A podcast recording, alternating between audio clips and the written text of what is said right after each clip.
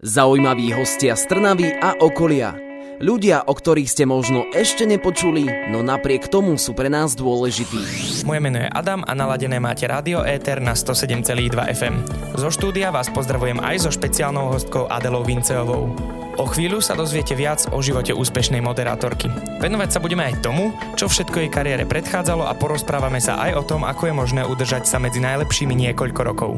Zostaňte naladení aj naďalej. Počúvate Rádio Éter. Z Rádia Éter a dnešného Éter rozhovoru pozdravuje Adam aj s hostkou, moderátorkou Adelou Vinceovou. Rozprávať sa budeme o živote moderátora. Adela, vitajte a vďaka, že ste prijali pozvanie. Dobré ráno, pozdravujem všetkých, aj keď sa priznám, že sa rozprávame teraz tak nejako online, ale technicky to zvládame a som veľmi rada, že sa nám to podarilo, takže dobré ráno. Ja som navrhla aj týkanie, keď ti to niekedy skočí do vykania, je to prirodzené, aj mne sa to stáva. Počas prípravy na rozhovor som našiel video, kde ste boli ešte, ešte násťročná bolo z detského tábora a kvôli tomu by som bol rád, keby sme začali práve tým detstvom. Čomu ste sa venovali počas detstva najviac? V detstve som bola taký klasický e, chodič na krúžky, čiže som chodila na výtvarný, keďže moja mama je výtvarníčka, chodila som na plávanie, na tanečnú, na judo som chodila dva roky s tým, že cez prázdniny mi ale splesnivelo kimono v skrini, takže som potom už do ďalšej sezóny nešla. Vždy som sa venovala trošku nejakému športu, športu. Na klavír som chodila asi 8 rokov veľmi priemerným spôsobom. Takže som mala také, by som povedala, že pre niekoho z nejakého pohľadu asi aj klasické detstvo. A inak som sa venovala takým normálnym veciam, že som chodila von sa hrať na dvor. To sa tak robilo kedysi. Základy z juda ešte ostali, áno? Základy z juda nejaké viem. Učili nás tam napríklad padať a dokonca raz, keď som prišla domov z juda ako 8-ročná, tak moja mama ma samozrejme veľmi podceňovala, teda samozrejme veľmi logicky, tak sa iba opýtala, že čo ste dnes robili, tak som jej ukázala a hodila som ju o zem a bola veľmi prekvapená. A čo vám dala do profesného života škola? Tak stredná škola mi dala asi to, keďže som chodila v Bratislave na bilingválne gymnázium a mali sme všetky predmety v Nemčine, tak mi dala určite jazykový základ veľký a zároveň mi dala, aspoň teda na čo si ja hlavne spomínam, výborných pedagógov. Mali sme tam výborných aj slovenských, ale aj rakúskych pedagógov, ktorí nás učili teda v ich prírodzenom e, jazyku materinskom a oni boli neskutočne vtipní a nadhľadoví a, a mňa to mňa tak tešilo chodiť do školy, lebo som sa tam toľko nasmiala, takže mi to dalo asi nejakú pohodu do života a nadhľad. Aká bola prvá práca vaša? Prvá práca bola v Teleráne, alebo teda takto. Reálne prvá práca bola, že som robila upratovačku ešte ako brigádnička cez letné prázdniny. A potom som ako 16-ročná e, sa prihlásila na takú, to ani nebol konkurs, to bola taká výzva z Telerána, kde hľadali takých externých redaktorov, ktorí by robili nejaké príspevky, občas živé vstupy. Tam sa dokonca ani nehlásilo veľa ľudí, pretože mm, išlo skôr o to byť naozaj za tou kamerou, chystať tie príspevky, chodiť von medzi ľudí, robiť ankety, čo vôbec nebolo ani nie stále jednoduché, ani príjemné, v rôznom počasí s rôznymi náladami okolo idúcich občanov. Takže uh, tam sme z nejakých šiestich boli asi traja, myslím, že dokonca vtedy tam bola aj Didiana so mnou. A tam som pracovala prvé tri mesiace zadarmo a potom som tam už pracovala aj za peniažky. A po dvoch rokoch som sa prihlásila na konkurs do Fanrádia a tam to už potom išlo iným smerom. Nedávno som počúval jeden rozhovor, v ktorom e, bola práve reč o moderátoroch a redaktoroch, či už do rádia alebo televízia a že je oveľa menej aktuálne tých príležitostí na castingy alebo konkurzy, ako bolo kedysi, že skôr to teraz funguje tak, že asi sa odporúčajú tí ľudia. Áno, je to tak, že sa ľudia ako keby draftujú. Je to, že tam robí v hentom rádiu ten, vezmime ho k sebe. Ja si pamätám, že som naozaj v 98. bola na poslednom verejnom konkurze do fanrádia, čo je 300 rokov dozadu odhadom cca. A naozaj si myslím, že ľudia, ktorí majú chuť niečo v tejto práci robiť, tak musia úplne iné postupnosti voliť. Na druhej strane ale si zase myslím, lebo napríklad, však veď poznám ľudí v televízii a v televíziách a dokonca moja veľmi dobrá kamarátka je šéfka castingu a naozaj volajú kade koho a skúšajú kade koho. Zas na druhej strane ako keby niektorí mladí ľudia nemali úplne tú výdrž alebo tú chuť niečo robiť, že zase by veľmi rýchlo chceli niekde preraziť. Čiže má to svoje aj plusy, aj mínusy, ale áno, uznávam, že kedysi aj také veľké a silné médium, ako vtedy fan rádio určite bolo, si povedalo, OK, poďme hľadať ľudí z ulice a mňa si vychovali. Ja som mala 18 a, da, a ja som vysielala v noci, vysielala som potom v lukratívnych časoch o 6 ráno v sobotu, v nedelu, ale mohla som sa dostať do toho fan rádio rádiovského naladenia. A nebolo to o tom, že vezmeme niekoho z iného rádia, kto už je poznačený úplne iným štýlom vysielania a vlastne sa tam možno ani nehodí. Kedy ste tak celkovo prišli na chuť moderátorstvu?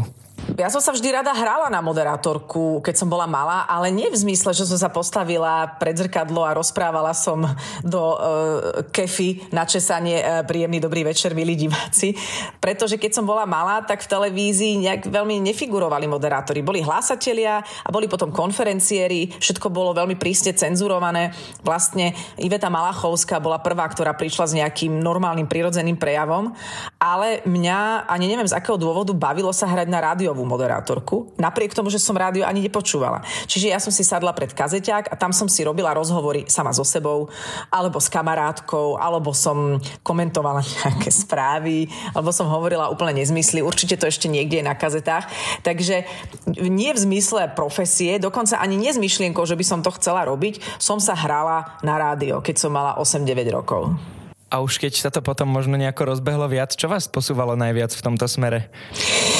Čo ma posúvalo? Ja neviem. Pff, asi hoci čo. Veľmi ma posúval stres a myslím si, že to mám doteraz. Že, že ja ako celkom prežívam tú prácu niekedy, aby to dobre bolo. To je, to je také niečo, čo vo mne zostalo asi z výchovy a uh, z toho, že treba veci robiť poriadne a snažím sa od toho trošku oslobodiť a trošičku zvolniť. Takže pocit zodpovednosti to bol a potom som naozaj brala do úvahy každú kritiku, ktorá sa mi zdala byť príčetná k veci, akože nie hejty, ale ale čokoľvek mi kto povedal. Dokonca dnes sa teším, keď mi niekto povie, že skús to robiť viac takto, lebo mám dojem, že som sa dostala už do fázy, keď, sa, keď mi už nikto nič nehovorí buď že sa boja, alebo, alebo si tak hovoria, že Adele sa už asi nepatrí. A začala som robiť podcasty pre jednu spoločnosť e, s úspešnými podnikateľmi, čo ma veľmi baví, lebo sú veľmi inšpiratívni. A tam zrazu mi miestný človek z toho z toho vydavateľstva, kde sa to nahráva, povedal, no skúsme v tom ďalšom podcaste začať radšej touto témou, skúsme ísť viac rovno už po tejto téme a ja som na neho pozerala a hovorím si, že wow, ďakujem, že, že ma niekto usmernil. Čo by ste zmenili počas toho, ako ste sa pripravovali na kariéru, ak to môžeme nazvať prípravou?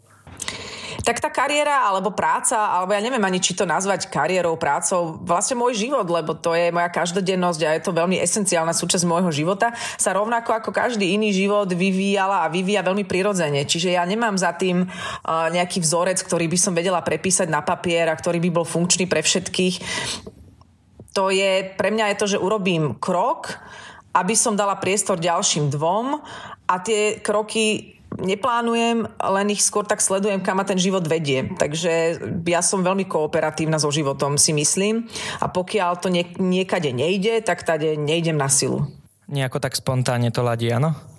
CCA spontánne, a CCA skôr s takou dôverou, lebo keby som sa riadila len podľa seba, tak nejdem do žiadneho projektu, lebo moje ego ma určite presvedčí o tom, že to bude hrozné, trápne a že to nezvládnem a potom si poviem, to je tvoje ego, e, to sa snaží ťa vždy nejako zmotať a zmanipulovať. Choď do toho, uvidíš, o život nejde. A potom väčšinou tie projekty aj dobre dopadnú. Éter rozhovorí vždy v sobotu v premiére o 12. a v nedeľu repríza o 13. hodine. Počúvate Éter rozhovory s Adamom a moderátorkou Adelou Vinceovou. Rozprávali sme sa už o jej detstve, o tom, ako sa dostala k tomu, čo robí a aj o prvej pracovnej pozícii. Ktorá z pracovných pozícií vás posunula najviac vpred a prečo? Ju, to asi každá, lebo každá v tom danom období ma posúvala niekam úplne inám. Čiže keď som ako 16-ročná začínala v Teleráne, tak ma to posunulo milovými krokmi vpred v tom, že som nazbierala nejakú odvahu vôbec ísť po ulici, vôbec zastaviť cudzieho človeka, opýtať sa ho nejakú anketovú otázku, hoc banálnu, že či už má nakúpené vianočné darčeky. Um, nechala som sa ohulákať, lebo dotyčný mal pocit, že potrebuje na mne si vyzúriť zlosť na politickú situáciu.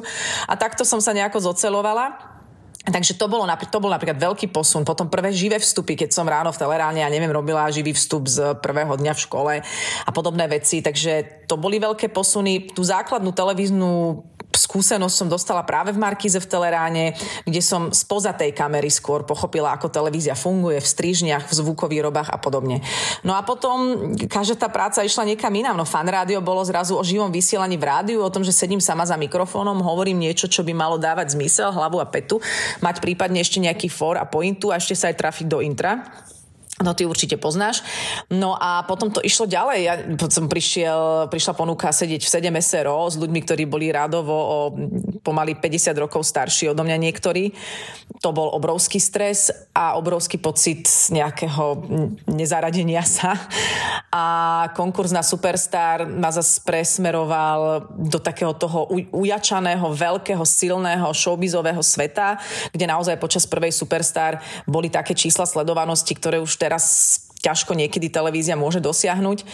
A, a všetko mi to prinášalo rôzne pracovné, ale aj mentálne výzvy. Ako to v sebe spracovať a mentálne a ako to vedieť použiť ako nejaký dobrý pracovný nástroj. Takže všetko stále, každý deň. To zapadalo do seba ako také pucle. Tak nejak. A stále to aj zapadá a dokonca si myslím, že všetci takéto pucle alebo puzzle máme, len niekedy na silu rveme nejaký kúsok tam, kam nepatrí, alebo neveríme tomu, že to tam má byť. Ktorý vtipný zážitok, ktorý bol možno aj menší priestrel na akcii alebo v televízii sa vám vril do pamäti, že si vždy naň spomeniete? To je to najkomplikovanejšie na túto otázku odpovedať, pretože čím robí niekto niečo serióznejšie v televízii, tým sú tie zážitky v kontraste vtipnejšie. Ale tým, že ja som vždy robila zábavné relácie, tak čokoľvek sa tam udialo, ako keby viac menej aj ladilo s tým obsahom. Takže nič nemohlo byť, že brept, alebo uh, prešľap, alebo niečo čudné. No tak jediné, na čo vždy, vždy ale spomínam, je taký uh, prešľap, keď som v Let's Dance uh, vyhodila nesprávny pár vo finále, lebo som zle pochopila, zle pochopila to, čo pani notárka nejak zakruškovala na listočku. A a problém bol vtedy ten, že v jednej dvojici bol môj vtedajší priateľ Tomáš Bezdeda a v druhej bol, myslím, že Maroš Kramár. A tým, že som nepochopila úplne tú správu na tom listočku, že ktorý pár to teda je, lebo to bolo nejak jasne zaznačené, tak som si povedala, že radšej vyhodím Tomáša Bezdedu, aby to nevyzeralo, že e, mu nejak ako nadržiavam, alebo že tam chcem niečo manipulovať. No ale bola to nesprávna voľba.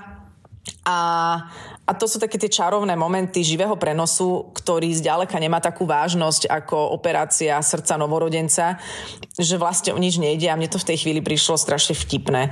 A som si tak užívala tú paniku, ktorá nastala v tej chvíli, lebo do ucha sme zrazu dostali signál, že nesprávnu dvojicu ste vyhodili rýchlo, rýchlo. Kde je notárka, kde notárka? Už išla domov, už išla domov. teraz tá bola tá panika. A a vlastne bola z toho celkom zábava, si myslím. Kto bol moderátorskou dvojkou počas Let's Dance v tom čase? Uh, Pico, my sme s Picom moderovali všetky Let's Dance, jeden som moderovala s Liborom Boučkom a v jednom som tancovala, takže vlastne s Picom som trikrát moderovala. Teraz trochu iná otázka. Čo prežívate, keď vôjdete do miestnosti plnej ľudí, ktorých vy síce nepoznáte, ale oni všetci vedia, kto ste? Nad týmto sa vôbec nezamýšľam. Naozaj prisahám, že keď chodím Dobre, je rozdiel, keď mám vstúpiť do miestnosti ako moderátor večera, tak vstupujem s tým vedomím, že všetká pozornosť je na mne logicky a je mi to prirodzené, lebo taká je dohoda toho večera, že ja budem stať vpredu a všetci budú na mňa zízať. Keď vstupujem do miestnosti ako súkromný človek, ja neviem, napríklad do reštaurácie, ja sa nad tým vôbec nezamýšľam. Ja subjektívne vôbec nemám pocit, že by ma ľudia nejako riešili. Je pravdou, že mimo Bratislavy sa nejaká pozornosť viac kumuluje, alebo viac si to všímam aj ja, čím viac idem na východ, čím viac je vzácnejšie pre ľudí stretnúť asi niekoho z telky. Tak e, áno, sú ľudia takí spontánnejší, komunikujú so mnou, chcú sa viac fotiť, ale v mojej bratislavskej každodennosti môžem ísť hocikám, chodím električkou, MHDčkou, chodím do reštaurácií, do obchodu a nikto sa mnou nezaoberá. Čo je smutné. Spojená otázka s tým je aj tá, že či prišiel počas vášho moderátorského života aj moment, keď ste si uvedomili, že vám možno ego prerastá cez hlavu? Tak ono to ego môže prerastať všelijako cez hlavu, že ego nie je len, sa neprejavuje len v nejakej píche a namyslenosti. Ego sa napríklad prejavuje aj v tom, že sa podceňujeme veľmi. Aj to je prejav ega. Lebo ego si vždy rado hľadá nejaké témy na riešenie, nejaké nálepky, nejaké dôvody pre strach, pre hĺbkovú deštruktívnu sebaanalýzu a to naozaj môže byť aj to podceňovanie. Takže ja si myslím skôr, že mňa ego mm, vždy ťahalo tým opačným smerom, že, že som sa vždy podceňovala viac a vlastne ego sa nám prejavuje vtedy, keď si neuvedomujeme svoju skutočnú hodnotu. To znamená, že aj keď sa považujeme za menej hodnotných, aj za viac. A to je niekedy veľmi ťažké si tú svoju skutočnú hodnotu uvedomovať, takže takýmto smerom ma to ego ťahalo. To, že uh, sme prvýkrát vystúpili v živom prenose s Picom v prvej Superstar a išla padnúť Incheba a ľudia jačali a, um, a, a, a ľudia po mne pokrikovali po ulici, to napríklad so mnou nespo, mi nespôsobilo nejaký pocit, že som teraz viac alebo že som hviezda. A stále sa učím ako keby tú svoju hodnotu poznať. Čiže skôr sa doťahujem z tej spodnej hranice. A to vôbec nemá teraz vyznieť, že aká som skromnúčka. To je naozaj prejav ega. Kto vo vašom okolí vás drží, ako sa hovorí, pri zemi, ak treba občas? No práve, že skôr naopak ma z tej zeme niekedy ťaha a to je asi teda môj manžel, ale v konečnom dôsledku už som sa naučila a myslím si, že aj vďaka terapiám, na ktoré som chodila, nie z dôvodu, že by sa mi rúcal život a že by mi hrozila nejaká ťažká dráma, ale z toho dôvodu, že som cítila, že to, čo cítim, nie je úplne, úplne 100% spokojnosť so životom, tak som sa naučila sama so sebou pracovať a sama so sebou fungovať. V konečnom dôsledku, keď človek vnútri v sebe nie je uprataný alebo sa nevie kočírovať, tak zvonku mu nikto nepomôže. A ja si nechcem z mojich blízkych ľudí robiť asistentov, ktorí ma majú mi stále fúkať bobo a stále ma od niekiaľ škrabať zlášky a dvíhať. Ja mám byť pre svojich blízkych tiež akoby takým príjemným spoločníkom. Jasné, že sa treba v živote vedieť podržať, keď prídu ťažké chvíle, ale pre, len preto, že sa motám v seba analýzach, tak to je môj problém a naučila som sa s tým pracovať tak, že si vlastne vystačím sama a, a nepotrebujem tým zaťažovať iných. Ale s vedomím, že keby prišla nejaká vážnejšia situácia, tak mám ich na blízku. Čo robíte, keď vás odpoveď hostia zaskočí alebo prekvapí? Ja to mám veľmi rada, keď ma odpoveď pre, e, prekvapí a zaskočí, lebo to znamená, že v tom rozhovore nastal žiarivý moment, že tam, že tam zrazu niečo zasvietilo a je jedno v akom duchu, ale viem, že v tej chvíli to prekvapilo aj diváka. To znamená, že divák, ak náhodou mal tendenciu zaspávať, tak sa práve prebral. Čiže čím prekvapivejšie odpovede, tým som radšej, lebo, lebo to zmení dynamiku toho celého a, a teším sa vtedy. S kým by ste chceli spraviť rozhovor a doteraz ste ho ešte nespravili? Nemám takúto predstavu, pretože sa mi už párkrát ukázalo, že ľudia, ktorých považujeme všeobecne za veľmi zaujímavých alebo významných, tak nie sú úplne zdatní v rozhovore alebo sú introvertní, prípadne nevedia predať tú svoju tému a ja ako moderátor sa viac trápim. A potom sa mi stalo párkrát, že, že čo že vypadol nejaký host ešte dávno v Adela Show. Pamätám si, že niekto vypadol a taký, že Thomas Puskaj Tyler bol ochotný normálne sa nechať zvestiť z klinca a prišiel ako náhradný host a bol perfektný. A absolútne som nemala tak, toto očakávanie. Nie, že by som ho nejak podcenila, ale prekvapil mm, na 200%. Takže aj odvtedy, aj z iných skúseností čerpám, že to sa nedá vedieť dopredu, kto bude dobrý host, kto zažiari a s kým to pôjde dobre. Počúvate Rádio Éter. Často je človekom, ktorý kladie otázky, no dnes je to aspoň na chvíľu inak. Pozvanie rozprávať sa o práci a živote moderátora do dnešného Éter rozhovoru prijala Adela Vinceová. Počúvate Rádio Éter s Adamom. Aký je váš vzťah k politike? Môj vzťah k politike je pozorovací uh, a snažím sa do politiky nevnárať s emóciami, lebo si myslím, že to je tiež ďalšia vec, ktorá krmi naše ego. Aj sa to ukázalo počas covidu, že ľudia si covid veľmi spolitizovali, zrazu si z niečoho spravili agendu pre krmenie svojho ega, aby sa mohli rozčulovať, aby mohli mať jasné názory, pozície, vyhranenosť, rozčulovať sa na sociálnych sieťach a útočiť a to je niečo, čo sa s politikou veľmi často spája, že je to také dobré žrádlo pre ego, aby sa tam mohli ľudia realizovať a preto ja si myslím, že je dôležité byť informovaný v oblasti politiky, že si myslím, že všetky podstatné informácie sa ku mne dostanú aj vďaka môjmu manželovi, ktorý je naozaj si myslím, že zorientovaný. On vie o, o všetkom všetko, čo sa týka občianských, právnych, zákonných, politických vecí a veľmi mi je na ňom sympatické, že do toho nevnáša žiaden svoj pohľad. Všetko, všetko keď sa ho opýtam, že to je dobré alebo to je zlo, on hovorí, vieš, ja neviem, ešte je to vo fáze vyšetrovania, nemám na to názor, ale zaoberá sa faktami, takže v tomto mi je on takým vzorom, že všimať si fakty a nie emócie. A čo vy a rozhovory s politikmi? Rozhovory s politikmi som posledne robila podľa mňa ešte v Adela Show, keď bolo také zvláštne obdobie, ktoré už teraz nie je, ako keď, ja neviem, ešte dávno, dávno bola taká relácia na Dereši, kde si Oliver Andráši s Elenou Vacvalovou pozývali politikov aj do zábavných relácií. A to kedy si bývalo, ale už je to vlastne absolútne tabu a myslím si, že je to dobré, lebo v podstate to niekedy prospieva politikom, ktorí si to možno úplne nezaslúžia a že to trošku akoby robí takú, takú propagandu niektorým politikom, takže už to, už to nerobím. V rámci moderátorstva sa venujete aj nejakému doplnkovému vzdelávaniu? Tak v podstate každá príprava na rozhovor s ktorýmkoľvek hosťom je pre mňa absolútne doplnkové vzdelávanie. Napríklad včera som točila dve časti trochu inak, to znamená, že som mala 6 hostí a z toho určite takí dvaja, traja sú vždy tí, ktorí sú s nositeľom nejakej zaujímavej témy. Napríklad som sa včera rozprávala s človekom, ktorý sa venuje inováciám pre precision medicine, čiže rôznym aplikáciám, ktoré pomáhajú v medicíne a zároveň uh, sa venuje výskumu používania LSD v psychoterapii. Takže o tom som si musela niečo, nie naštudovať, ale minimálne som s ním mala už jeden rozhovor dvojhodinový na obede.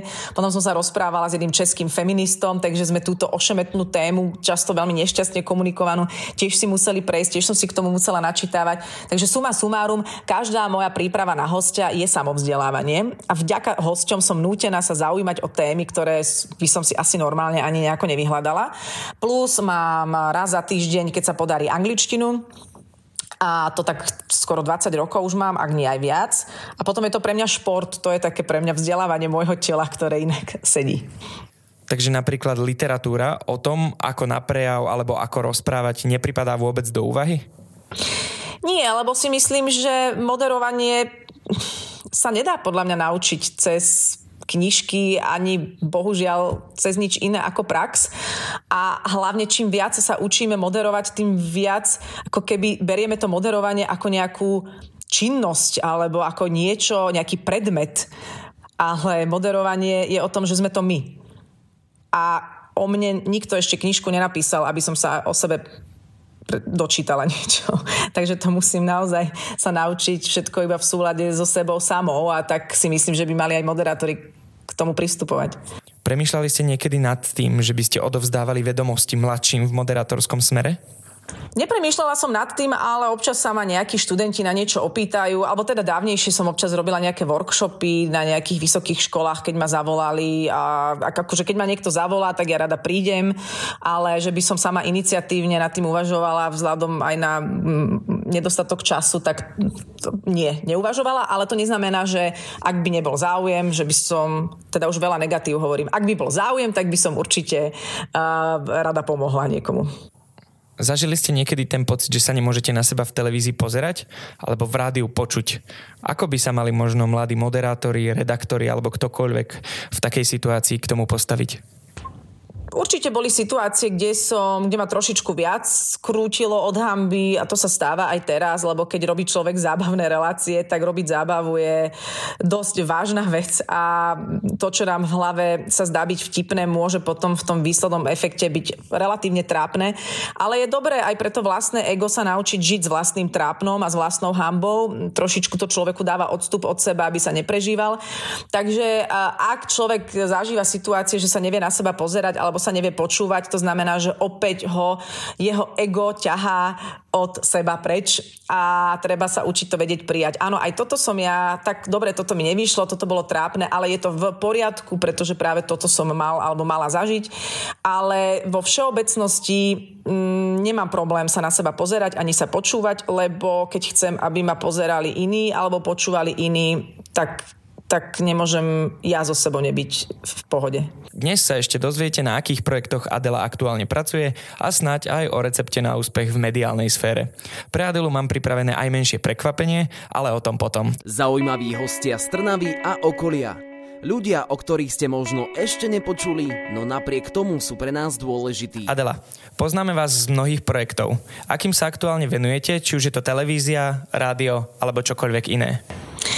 No aktuálne teraz pracujeme na nových častiach dvaja na jedného s našim tvorivým tímom s Danom Danglom a s, Dominikou Jaškovou a tak ďalej a tak ďalej, čo je super najnáročnejšia televízna práca, akú som kedy mala, lebo jedna relácia naozaj si vyžaduje pomaly mesiac práce, keď chcete ad jedna nachytať niekoho, kto vie, že bude nachytaný. To je turbo nezmysel, ale inak to nemôžeme robiť, lebo sa nemôžeme spoliehať na to, že niekoho nachytáme za veľa peňazí, urobíme skrytú kameru a potom nám povie, že nechce prísť.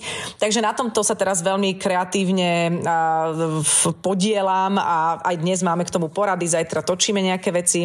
K tomu sa blíži ďalšie nakrúcanie Milujem Slovensko. Do toho v novembri aj točíme Čarčov, to je stále v takom priebežnom procese výroby, aj sme nejaké v septembri točili.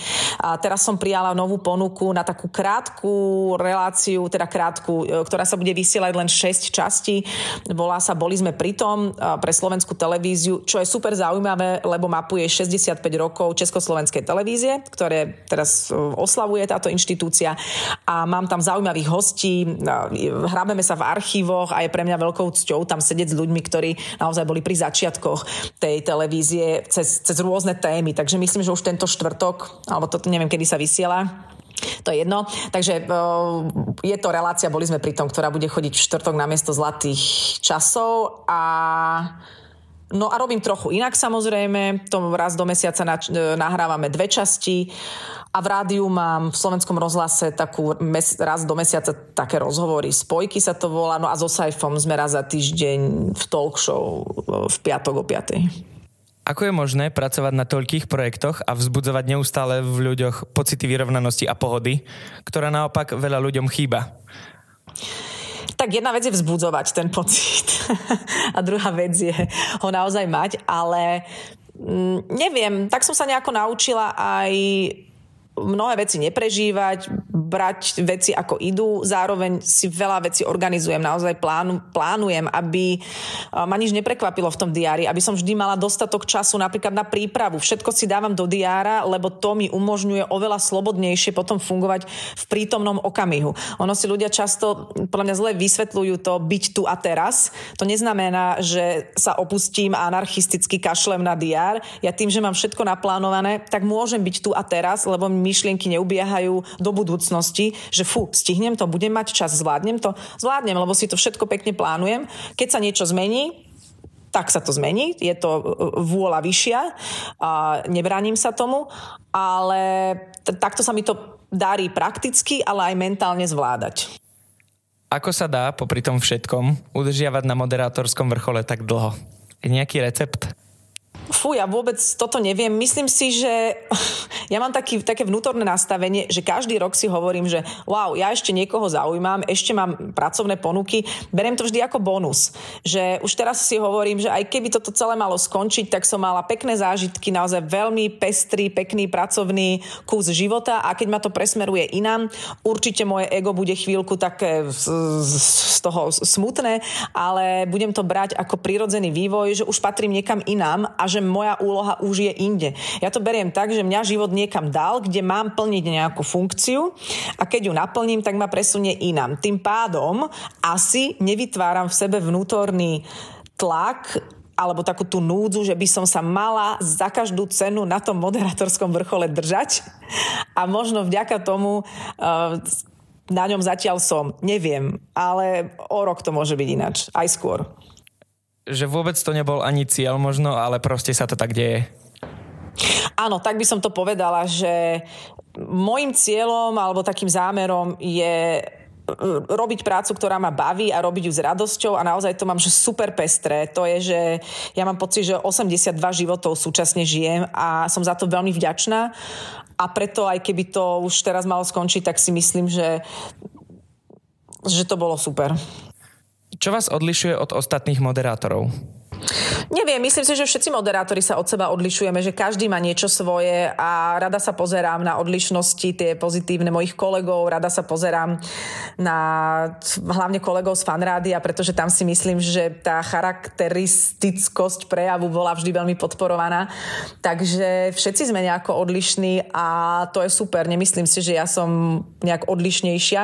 Tá pestrosť mojich kolegov ma baví. E, možno aspoň v, v skratke na záver. V jednom rozhovore ste spomínali, že ste boli na Instagrame ako taký stalker istú dobu, ešte keď ste nemali svoj profil trochu inak s Adelou. Ako ste vnímali vtedy Instagram a ako to vnímate s odstupom tých 8 mesiacov, odkedy máte svoj profil? Tak je iné byť pasívny na Instagrame, iné je byť aktívny. trochu inak s Adelou sme založili v covidovom období, keď trochu inak išlo do onlineového priestoru a potrebovali sme to trošku onlineovo spropagovať a zviditeľniť.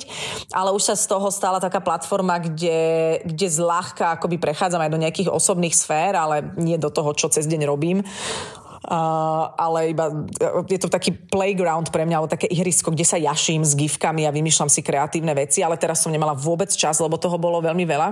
Ale predtým som naozaj trošku stolkovala a vidím ten Instagram v podstate podobne, že je to strašný zabijak času, dá sa pri ňom veľmi prokrastinovať. Veľmi si myslím, že nás to digitálne debilizuje, lebo, lebo swipujeme a, a vlastne si veľmi rýchlo naháňame nejaký dopamínik, ktorý potom očakávame aj v iných oblastiach života, tam to zrazu neprichádza, takže nás to trošku magorí.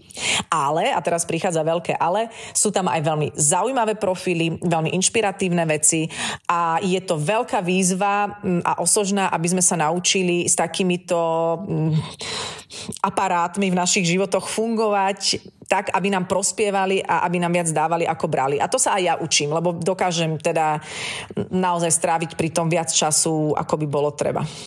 Že síce možno, aby sme to prijali ako takú súčasť, ale zároveň nepreháňali.